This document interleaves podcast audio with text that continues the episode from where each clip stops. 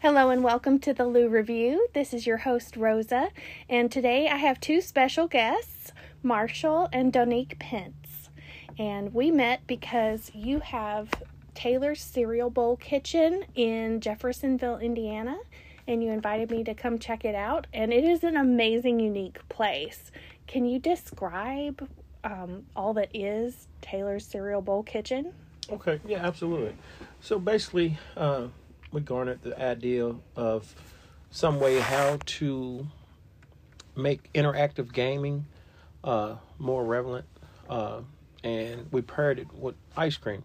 So we're not the ice cream shop of past; we're the ice cream shop of new, and uh, with a lot of cutting edge technology uh, that we help code.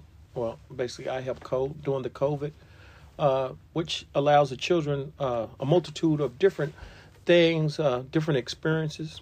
Uh, but really, what's really dear to our heart is the real vision of this facility. It's dedicated to real children with neurodivergent tendencies, uh, uh, you know, uh, autism, uh, uh, brain injuries, you know, mm-hmm. stuff like that. Just and it's just they we just wanted to provide a space because, of course, I have a personal connection by me having a autistic son mm-hmm. and an autistic nephew. So mm-hmm. I have several decades of experience dealing with autism, trying to find locations to take my children, take my nephew to where they would feel safe, feel comfortable, where I wouldn't have to explain myself, you know, mm-hmm. when they start cycling or most people would consider it a, a meltdown.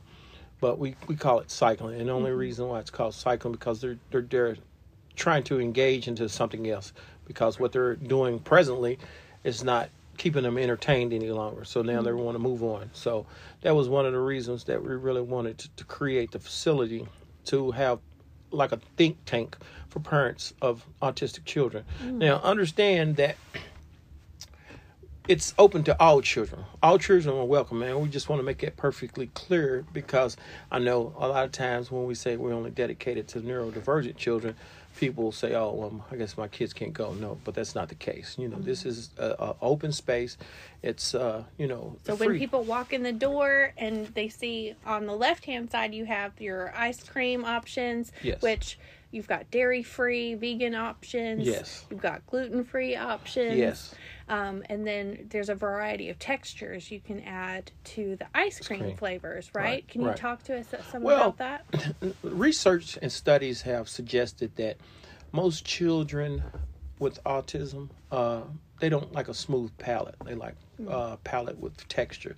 So that's when my wife started thinking about how could she create different recipes with cereal mm-hmm. to make what we call now, have coined the term cereal shake. So uh, that was the real premise of doing that. Uh, mm-hmm. Uh, we just didn't want to have just uh, the regular soft serve ice cream. We wanted mm-hmm. to do real ice cream for the flavor and uh, it, it, it, goes well because I think I don't think people under really understand the concept.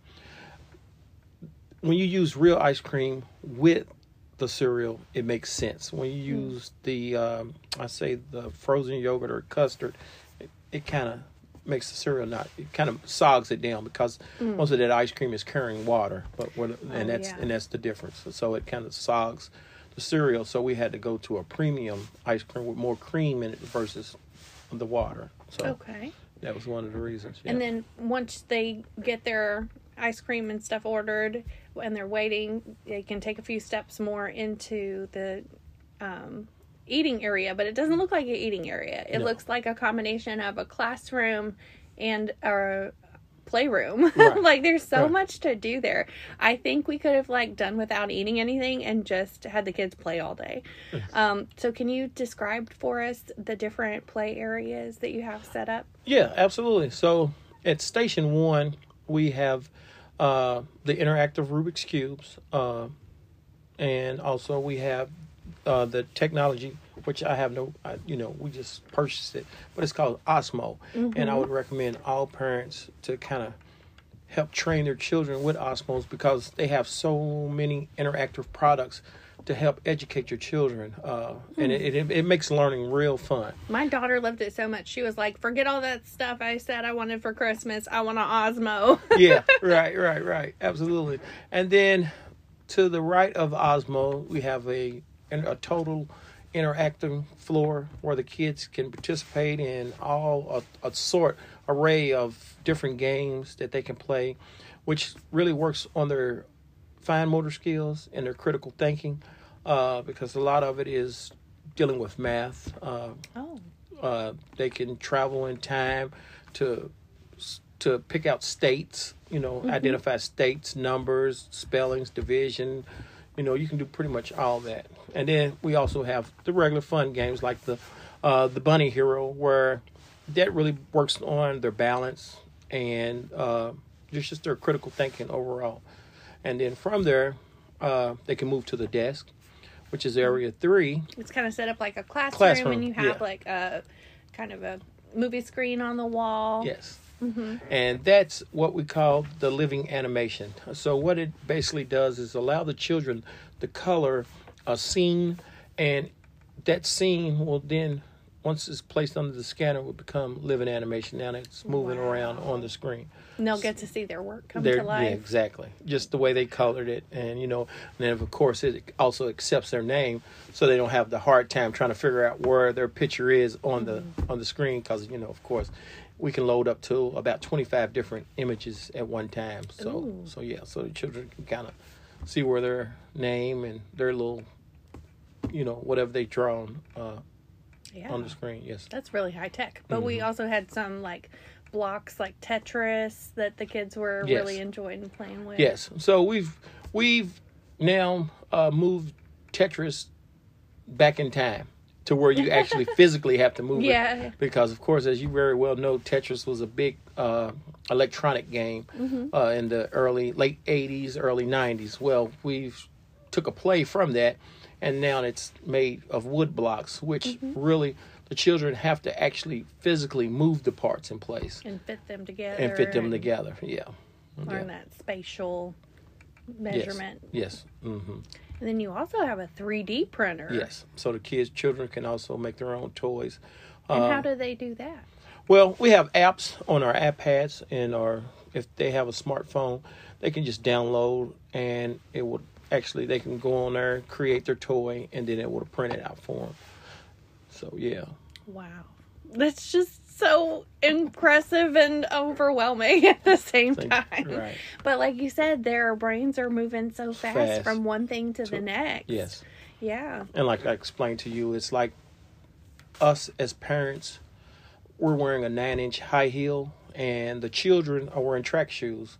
And if you don't have enough stuff for them, you know, we'll never be able to catch them. Because, of mm. course, we're in heels and they have on gym shoes. So they they can just constantly go and go and go. Now, where's he getting this high heel analogy from? Do you wear nine inch high heels, Dunny? I don't think I can wear that, but I can wear some heels, but not that high. That'd be a, a, those would have to be platforms, right? Right, right, right, right. right. So, Donique, had you ever taken your son anywhere like this that you felt like you had a similar experience to what you've created here that inspired you, or did you have to come up with this idea together from scratch? Yeah, it's from scratch. There, there's no place that we've ever heard of or been to that's nothing like this. Wow.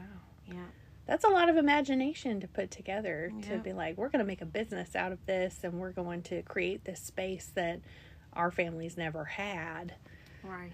So it's different to just duplicate something you've seen somewhere else. So good job, you guys. Well, Thank we you. always get people that you know ask, "Is there Mm-hmm. somewhere else like this?" And I'm like, "No." And then they were, they were like, "No, there, we can't think of anything either." yeah. So they asked us, "Do we know of somewhere else?" And we're like, "No, we don't." Wow. I bet it would be really great for people who are coming in from out of town for like conferences, like, I don't know, homeschool conferences or anything like that, to Right. Take a excursion day to Yeah. come to your shop and learn Right. so that there can be more places created Yeah. like this. And we're getting a real big interest of late with uh, people that are doing homeschools. Yeah. They're and because Because a lot of those kids can't go to normal school. exactly, and, and they're they're these homeschools are forming homeschool groups. Yeah, like co-ops. Yeah. Mm-hmm. So yeah, so we've been getting a lot of interest in that. So I've been kind of trying to figure out how could I implement that into a day to day operation. You know, Yeah. kind of to help out. Uh, but like I say, it's a great idea. You know, I'm, I'm really a big component of people being able to just have a think tank where we can just kind of bounce ideas off one another and learn from each other. You know. Mm-hmm. Definitely. So yeah. And I love how there's so much creative opportunity when kids come in there. They can they could draw and create things or they could build things in the 3D printer. Like you showed me the difference in a two-dimensional creation and a three-dimensional creation. Um, can you tell us some more about what you can see coming out of these kids' minds Yeah. through that? Absolutely. So, I, I believe you were referring to the story about Mr. Ryan, who is a 18 year old nonverbal autistic gentleman, and uh, his coloring, or let's say the way he colors, is uh, maybe on the second or third grade level. But Mr. Ryan is smart enough and capable enough to go into the av pad and go beyond the uh, let's say predetermined things that they can make to create his own fighter plane, which you know I thought was amazing uh, because I've never seen it done. You know, like I said, it's it's a lot of work that he would have to, and being nonverbal, so he can't really tell you what he was doing Or was- ask for help. Help- ask for help, Yeah. exactly. He had to figure it out on his own. Exactly. So, and it was just amazing that he went through all the coding into the back door of the coding to then make a 3D fighter versus a child making like a a flat surface toy. You know, this had all the dimensions, shape, the wings, to the rotors. You know, it had everything. That's so, beautiful. yeah, absolutely. So, is it all family run by you guys right now, or Yes. Yes. Because I, it seemed like you guys were a pretty tight knit family running Yeah. that whole shop on yes. Saturday. Yes. Yeah. So, do you have um, plans to expand it and create another location, or Yeah, what what you're looking at on uh, there on Spring Street is the prototype to more locations. Great. We wanted to make sure we had that down pat before we thought, because we like to say, it's seems easy, but it's a little bit harder than what most people would imagine. I don't think it seems right. easy, but Well, you might not, but some people do. And like I said, I, I just wanted to make sure that we had all the technology down, uh, all the shakes down, so Mm-hmm. we could pass on the knowledge to someone who else, you know, that we bring on. You know, so we wanted to make sure we had all our excellent uh, O's of the game plan. You know, Yeah. so yeah, troubleshoot things, and Yes. narrow it Yeah, down. right. That's great. Yeah. And then, um, did you see yourself going into being a business owner, or you said you've written some code for this? Are you like, have you done a lot of coding in your career no, before this? no. I'm actually by trade. I am a I own a barber. Well, actually, the only barber college in southern region of Indiana. But uh, by trade, I'm a barber. Uh, 32 years. Uh, school owner for 23 plus years. Uh, and uh, I just really didn't see that path coming. yeah. but I knew it was necessary and needed. Mm-hmm. And uh, well, like I say, we started with that building by basically doing Airbnbs, but then we moved to retail, and Okay. moving to retail, it just caused us to let our creativity go. So Mm-hmm. of course, you can see how creative it looks inside, and it's thanks to my wife, yeah. you know, and her design. So, what's your background, Donique? I have a bachelor's in human resource management, and I'm also a licensed cosmetologist. Oh, Um, is that how you two met? Because you have no, No. we met through friends. Oh, okay. Yeah. Because you're both into making people beautiful. yeah. right, right. But yeah, so then, well, I just brought it all, you know, to what we got going on now. So. Did you, when you had your autistic son, did, did that mean you had to stay home with him, or were you able to work? Well, biologically, he's not mine. We're Okay. a blended family. Yes. Oh, okay, gotcha. He is mine, but I Mhm. didn't, you know, he, I didn't have him. Okay, But he's my stepson, so okay, yeah. Great. And then have um so were you continuing to work as a cosmetologist um while you were doing the barber college or like what, what has your career looked like? I've been in and out of doing. I've on my salon. We ha- I had a salon for a while, and we closed it down during COVID, and then that's when we decided to open this up. So we opened it up during COVID. COVID. yeah. Okay, so in 2020 and 21, Yep, which one's it? 20. 20. 2020. 2020. Mhm. Wow. That's awesome. It gave us all a lot of time to think, didn't it? Yep. Because we were Some of there- us too much time. I don't know who you're pointing at, but yeah. So, like, I didn't start this podcast until 2020. You know, you sit around long enough, and you're like, I'm tired of staring at my own four walls. I Right. need to get out and see things. Right. Yeah. And so, I, I love seeing all the creativity that came out of having that time to Absolutely. get bored enough to come up with some cool ideas. Mm-hmm. Right. Yeah, absolutely. Yeah. Awesome. So, how did you learn to do coding, Marshall? For Just kind of messing around. Kind of messing around because actually I started um, maybe 2013. I helped design an app for my students because I was Oh. having issues um, with certain stu- students being able their their learning capabilities. And what I mean by that is um, my barber school generally is catered to young men between and young women between 18 and say 30. Well, I was getting a disparity between the older clientele. They've kind of been removed from college, high school mm-hmm. for decades. So the, the new guys coming out, you know, they kind of get it real quick. Mm-hmm. So I had to figure out a play because it was almost beginning to get em- embarrassing mm. because you know they were kind of reading a little slow and mm-hmm. people were like, uh, you know, mm-hmm. and you could see it. But it, but it, you know, especially among males, mm-hmm. their ego s- s- sometimes get a little, you know, a little bruised. So I had to figure a way to be able to move students along at their own pace. So that's the reason why we created the app so they can kind of mm. actually study, and that's the reason why I call my program the Working Persons Program because normally barber schools you have to go straight through from 8:30 to 4:30. Well, because I designed the apps to where they could do their testing online, just like online classes for Yeah. most popular colleges. We we have that same premise. So I try to make it so comfortable and so easy for a student to be able to if you're on chapter one and I'm on chapter one, well, chapter one was a little hard for me. I can still continue to go over but I wouldn't want to hold you back to go Right. on to chapter 2 mm-hmm. So that's really the reason. Because, like I say, sometimes I might get people that can do two or three chapters in one week. You mm-hmm. know, why would they want to sit around and wait on a person still on chapter one? So mm-hmm. I had to devise a plan and, and a plan of action to just kind of keep that process moving along. So people wouldn't get discouraged, be like, "Geez, why am I still waiting on this person?" You know, I'm, yeah, I want to move on to chapter five. So that was one of the, the reasons I why think we've all I got been into in those classes where somebody keeps asking questions. Questions, You're like, yeah. this has been asked and answered, right, asked and answered. right, right, right. So that sounds amazing. Mm-hmm. So that app in itself sounds like it deserves its own episode because Yeah. there's a lot you could do with that. Okay. But um so you learned to code in order to create that app. Right. Fantastic. Right. And Self-taught. yeah, and how long ago was that? Uh, two, 12, 13, 2012, 2013. Yeah. Okay.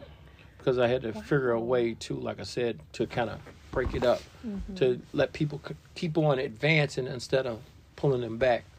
And like I say, it was it was a struggle at first because, like I said, uh, you know, it, it sometimes, a couple instances, it it became a little too much because, like I say, a couple students kind of came to blows almost. Oh, uh, you know, started a mass argument because, like I said, Yeah. you know, like you said, people just keep asking questions and asking questions, and then it's like you asking the same thing. You asking the over. same thing, you know. Yeah.